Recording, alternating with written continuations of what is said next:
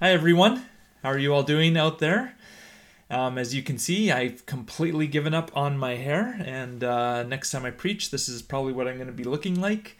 Uh, actually, that's kind of accurate for my dad bod, but let's move on. Okay, well, we're continuing in the series on heroes, villains, and redemptions this week with everyone's favorite superhero, Spider Man. And in case you don't know who I am, uh, my name is Dan Forrest, and I've been Jonathan's sidekick during this entire sermon series, and it's really been a pleasure being Robin to his Batman. Okay, so each week we've been looking at a different superhero or villain and asking the question how can Jesus bring redemption to this character?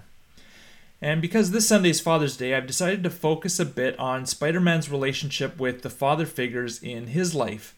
Uh, when Spider Man was introduced to the world all the way back in 1962, he was introduced as an orphan named Peter Parker. We don't know what happened to his father and mother, we just know that he was raised by his Uncle Ben and Aunt May. So, Uncle Ben is his main father figure, but in the recent Marvel movies, Tony Stark, or Iron Man, takes on this role of helping Peter out. And we're going to watch a clip now from Spider Man Homecoming. This is Tony Stark dropping Peter off at home after the big battle in Captain America Civil War, and you can see a bit of the father son dynamic forming between them.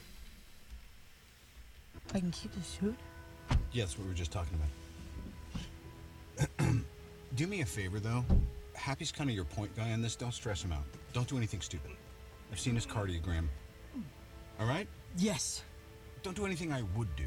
And definitely don't do anything I wouldn't do. There's a there's a little gray area in there, and that's where you operate. What does that mean that I'm an Avenger? No. Is it seventh floor? I can take that up. You don't have to take. It. You're gonna take it? I yeah, I can take that. Thank you. So when's when's our next step? when's our next retreat? You know, like What next mission? yeah, yeah, the mission, the missions. We'll call you. Oh, Did you have my numbers? No, I mean we'll call you. Like someone will call you. Oh, All right. from your team. It's not a hug. I'm just grabbing the door for you. We're not we're not there yet. Bye.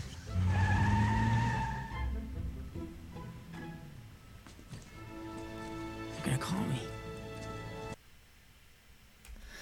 Oh, I love how Peter thinks that Tony is going in for the hug there and just totally misreads the moment. Okay, so I love looking at the history of comic book characters in film, and here we have all the actors who have portrayed Spider Man in the movies. Uh, the first Spider Man there was played by Nicholas Hammond, and fun fact, he was in the movie Sound of Music, and he was the eldest son. Uh, ne- next up, there was actually an Asian Spider Man. There was a Japanese spe- uh, series starring Shinji Todo, and I love his bulky web slinger there. Uh, next, we have Tobey Maguire, the first Spider Man movie to achieve really great success in 2002, and then a couple sequels after that. And then we have Andrew Garfield's portrayal, which I'm not really a fan of, so I'm just going to skip those and not talk about them at all.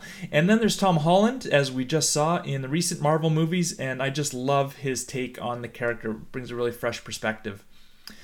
Okay, so we're going to look briefly at Spider-Man's, Spider-Man's origin story. You probably know it already, but for those of you who don't, Peter Parker is a high school kid who is really into science and he's a nerd. He's not popular, he's picked on by the cool kids, he's made fun of and rejected often. While at a science exhibit, Peter is accidentally bitten by a radioactive spider and right away he notices notices his body start to change. He begins testing out his new powers and he decides to enter a wrestling competition in disguise and he easily wins. He comes home and decides to make a better costume for himself and he names himself Spider Man. Well, one of his unique features is his powerful and versatile web slingers. Peter is a really brilliant kid and he designed these himself. With his webs, he can swing through the city, tie people up, make nets, throw web balls at criminals. He can make shields, parachutes. They can pretty much do anything. They're incredible. Uh, Spider Man has some really cool superpowers as well. He has the ability to walk up walls and stick to things. He also has his spidey sense that tingles whenever there's danger or something's about to happen. And he also has incredible super strength. At one point, they say that the only Marvel superheroes stronger than him are Thor, the Hulk, and the Thing. So that's pretty amazing. You might not have known that. As I mentioned earlier, Peter's main father figure is his Uncle Ben, and shortly after he gets his powers, Peter becomes distant. He's getting into fights, and we're going to watch a clip now of Uncle Ben having a heart to heart with him. What do we have to talk about? Why now? Because we haven't talked at all for so long. Your Aunt May and I don't even know who you are anymore. You shirk your chores. You, you have all those weird experiments in, in your in your room. You, you start fights at school. We I didn't know. start that fight. I told you that. Yeah, well, you sure as hell finished. What was I supposed to do? Run away? No, no, you're not supposed to run away. But Pete, look, you're changing. I know. I went through exactly the same thing at your age. No, not exactly. Peter, these are the years when a man changes into the man he's going to become the rest of his life.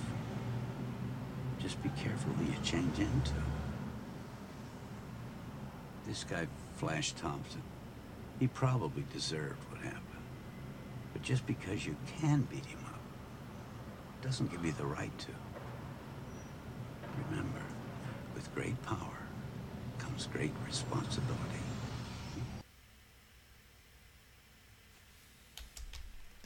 So, Peter is this high school kid trying to adjust to these new powers, and he's pretty arrogant about it. He goes on TV to show off his powers, and as he's, as he's leaving the studio, he sees a cop chasing someone, yelling, Stop! Thief! And Spider Man just lets him go because he's not interested in helping anyone. He just cares about himself in that moment. Well, a few days later, Peter comes home and he sees a cop car in the driveway and the officer informs him that his Uncle Ben has been murdered. Peter flips out, he puts on his spider suit, and he goes hunting. When he finds the guy who did it, he's horrified to discover it's the same man that he let go earlier. The first issue of Spider Man closes with Peter saying to himself, My fault, all my fault. If only I had stopped him when I could have. But I didn't. And now, Uncle Ben is dead. It's in this moment that Peter truly realizes that with great power comes great responsibility. So, already, this first issue sets up big themes for Spider Man to wrestle with in the future. He wrestles with guilt, with what it means to be responsible, with making difficult moral choices. Another major theme is identity. Peter Parker is a teen figuring out who he is and who he's going to become. And Peter's wrestle with identity is rooted in growing up without a father, without biological parents. It has an effect on Peter and his sense of self. You know, Spider Man is this unique superhero in that there are literally hundreds of variations of his character. Comic book writers have created all these parallel dimensions where Spider Man exists in different forms. Check out some of these versions. Here we have uh, Spider Monkey, uh, we've got Man Spider, which is Spider Man but with six arms. Uh, we have Zombie Spider Man. We have Future Spider Man in 2211. And we have Cosmic uh, Spider Man. These are just a few of the variations.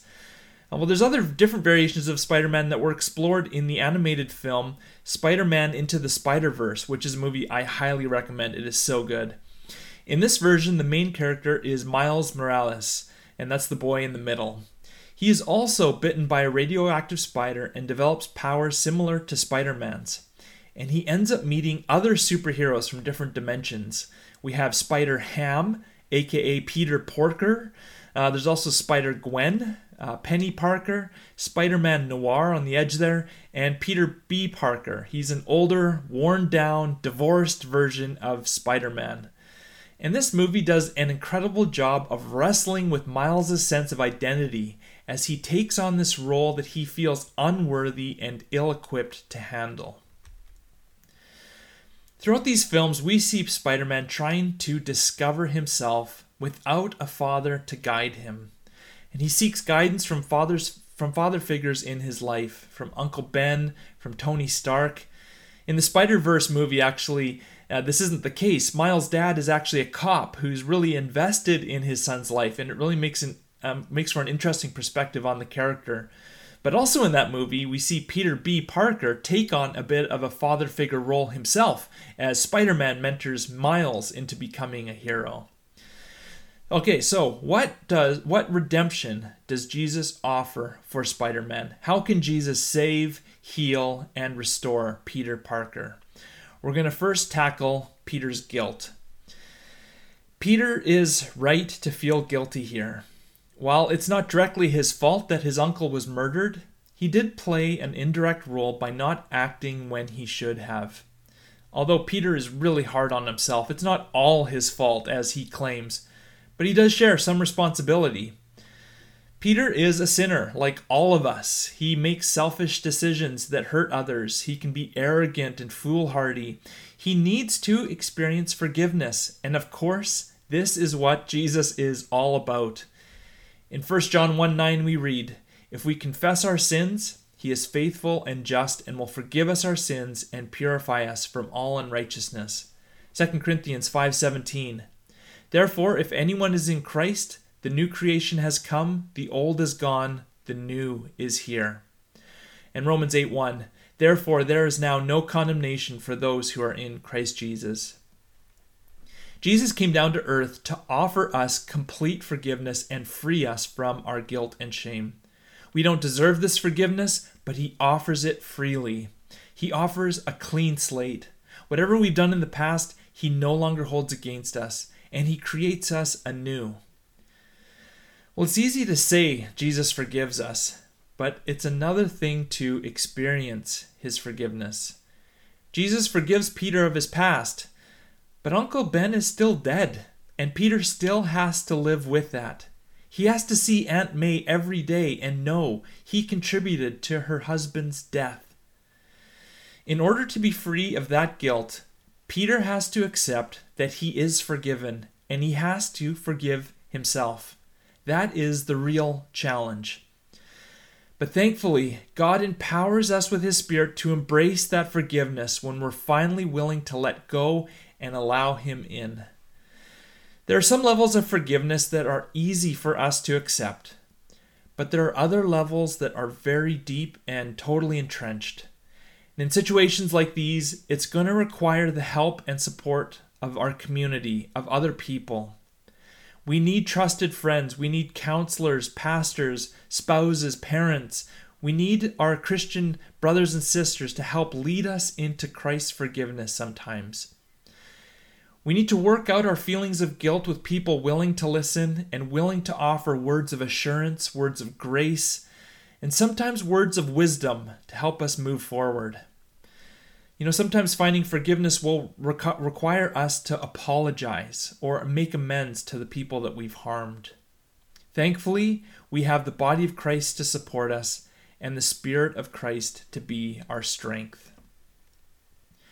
Well, the theme of guilt is really just one aspect of a greater theme, and that's identity. Peter is an awkward teenager who's trying to figure out who he is and how to live in this world. How he responds to his guilt and his emotions is all part of growing his identity and character. Shaping identity and character is what Jesus loves to do. This is part of Jesus' mission to mold us and shape, shape us to become more like him. And as we form our identity, we ask ourselves questions like this What is important to me? Is it my achievements? Is that who I am? Is it my looks? Is it my personality type? Is it my dreams and my aspirations? Well, theologian and pastor A.W. Tozer had this to say about this topic. What comes into our minds when we think about God is the most important thing about us. Or another way to say that is the most important thing about you is what you think about when you think about God. According to Tozer, our vision of God, our understanding of Him, shapes everything about us, and it's the foundation for our lives. You know, if you view God as distant and uncaring, that's going to shape you one way. If you view God as judgmental and overly critical, that's going to shape you another way. How we think about God affects who we are. Well, writer Scott Savage flips this quote a bit and he looks at identity from another perspective. He writes, The second thing, the second most important thing about you, in my opinion, is what God thinks about when God thinks about you. What does God think about you? How you answer that question will determine how you see yourself. The way God thinks about you, the way God acts towards you, has a significant impact on your identity and on your character. Our identity is largely shaped by our parents, who they are, and how they raise us. Consider your own parents for a moment and the effect that they've had on who you are. Consciously and subconsciously, they have been a major shaper of who you are today. Some of you maybe are like Peter Parker and you didn't have any biological parents in your life. And other people filled those roles for good or for bad. My dad was around until I was about 12, and after that, I needed other men to fill that role. My youth pastors, my uncles, my brother, they ended up fulfilling these roles for me.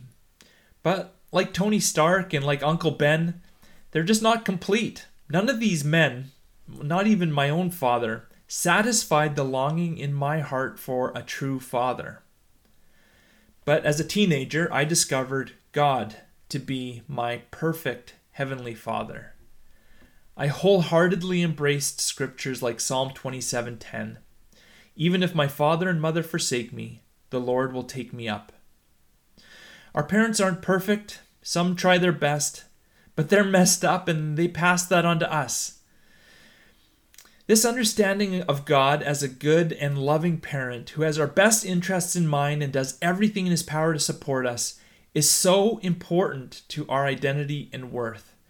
To understand how he truly feels about us and thinks about us is massively significant to how we think about ourselves and how we go on to treat others. Well, listen to this passage from 1 John 3 1 to 3 and just soak it in. This is who God is, and this is what He thinks of you. See what great love the Father has lavished on us, that we should be called children of God. And that is what we are. The reason the world does not know us is that it did not know Him. Dear friends, now we are children of God, and what we will be has not yet been made known. But we know that when Christ appears, we shall be like Him for we shall see him as he is. All who have this hope in him, all who have this hope in him purify themselves, just as he is pure. The Bible is full of images of God and images that God has for us. And people online have done the work of compiling these images together into lists. And I encourage you to go searching for them online to discover who God is and what God thinks of you. This is one list that was compiled by Ben Malcolmson. It's pretty small font there. Hopefully, you can find it online somewhere. Listen to some of the things that uh, that Ben pulled out of Scripture. Listen to God's understanding of you. You are beloved. You are a child of God. You are delighted in. You are forgiven. You are free. You are a saint. You are never alone. You are wonderfully made. You are whole in Christ. The list goes on and on. This is just one list and it's not even complete. Don't base your identity on what you think about when you think about you. Base it on what your good Heavenly Father thinks about when He thinks about you. Well, now finally, what does Jesus have to say to Peter Parker about responsibility? With great power comes great responsibility. As children of God, we have tremendous power power to change individuals' lives and power to change the world. And like Spider Man, that power requires us to be responsible with it. Spider Man had to figure out how to use powers for others rather than for himself. Miles Morales had to take a leap of faith and embrace the Spider Man uh, identity, even though he didn't feel worthy or adequate. We're going to look at the verse that I read earlier from 2 Corinthians, but I'm going to include the following verses as well. Yes, the old is gone and the new is here, but that doesn't mean we get to sit back and do nothing. Let's read what Paul writes to the Corinthians. Therefore, if anyone is in Christ, the new creation has come The old has gone, the new is here. All this is from God, who reconciled us to himself through Christ and gave us the ministry of reconciliation. That God was reconciling the world to himself in Christ, not counting people's sins against them. And he has committed to us the message of reconciliation. We are therefore Christ's ambassadors, as though God were making his appeal through us. God forgave us so that we would go out and forgive others and invite others to experience the forgiveness of God as well. It's as if every time Spider Man saved someone, he gave them their own Spider Man suit and said, Now you go and help save others with me. We are Christ's ambassadors on earth. God is saving and forgiving people through our lives and through our ministry. And with great power comes great responsibility. Let's take a look at this passage from Colossians 3, verses 12 to 14. Paul urges us here to put on Jesus' Spider Man suit. Therefore, as God's chosen people, holy and dearly loved, clothe yourselves with compassion, kindness, goodness, uh, kindness, humility, gentleness, and patience. Bear with each other and forgive one another if any of you has a grievance against someone. Forgive as the Lord forgave you. And over all these virtues, put on love, which binds them all together in perfect unity. You know, as you read this, as I talk about this, this might make you anxious. It might overwhelm you. It's, it's a lot of responsibility to be like Jesus. But remember, you're not Jesus. And Jesus isn't expecting you to be Jesus. He knows that you're not perfect. He knows you're fragile, you're timid, what Jesus is calling us to do is to just step out in faith, and Jesus will be Jesus through you. He'll use your small acts of kindness to heal people. He'll use your listening ear and quality time to draw people closer to Himself. Jesus has given us His spirit of power, not timidity, as we step out in faith. As we step out in faith, the power of Christ grows stronger and takes over our fears. Well, God made us in His image, and that means we have a longing to love and a longing to be loved. And this is captured well in Peter's relationship with Tony Stark throughout the Marvel movies, beginning with an awkward attempt at the beginning, receiving a hug, and finally receiving one in the end. Peter longs to be loved. Tony longs to love. But it's difficult for them and it's difficult for us, especially when we've had broken relationships with our parents, especially when we've been hurt by older people that we trusted. Isn't it amazing that we have a Father, a Heavenly Father, who showers us with true love and teaches us how to love others and love ourselves for that matter? I think this message is really hard for us to completely soak into our soul. So I, I just wanted to play a clip for you from Graham Cooke as he speaks these powerful words over his congregation. Just take a moment to breathe and listen to what Graham Cooke is speaking through the Spirit to uh, the people who are listening. The Lord says that there is nothing that you can do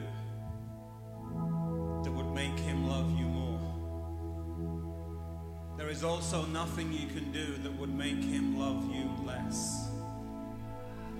He loves you because he loves you, because he loves you, because he loves you, because he loves you, because he loves you, because he loves you, because he loves you, because he loves you, because he loves you, because that is what he is like. It is his nature to love and you will always be the beloved. Well, as we go from here, may these words from Ephesians 5 be a blessing for you. Therefore, imitate God like dearly loved children. Live your life with love, following the example of Christ, who loved us and gave himself for us he was a sacrificial offering that smelled sweet to God. May you likewise sacrifice yourself for others and for God, as He leads you and, pow- and empowers you by His Spirit.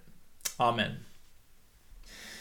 Well, if you'll be participating with us during the Zoom meeting this Sunday, I encourage you to consider these three questions and try to have some answers prepared for sharing. I'd really love to hear your responses. So, the three questions are What did you struggle with most in your teenage years? I'm sure we all have kind of cringeworthy moments or, or different things we struggled through adolescence. I want to hear what, uh, what was unique for you as you struggled. Um, also, who were important mentors, role models, and identity shapers in your life? How did they uh, show you love and care and um, offer you hope for the future? And thirdly, third question what was a defining moment that shaped your identity as you stepped up and faced a challenge, or when you went out of your way to help or support someone? So take some time to answer these questions, and I look forward to discuss, uh, discussing them with you on Sunday. So bye for now.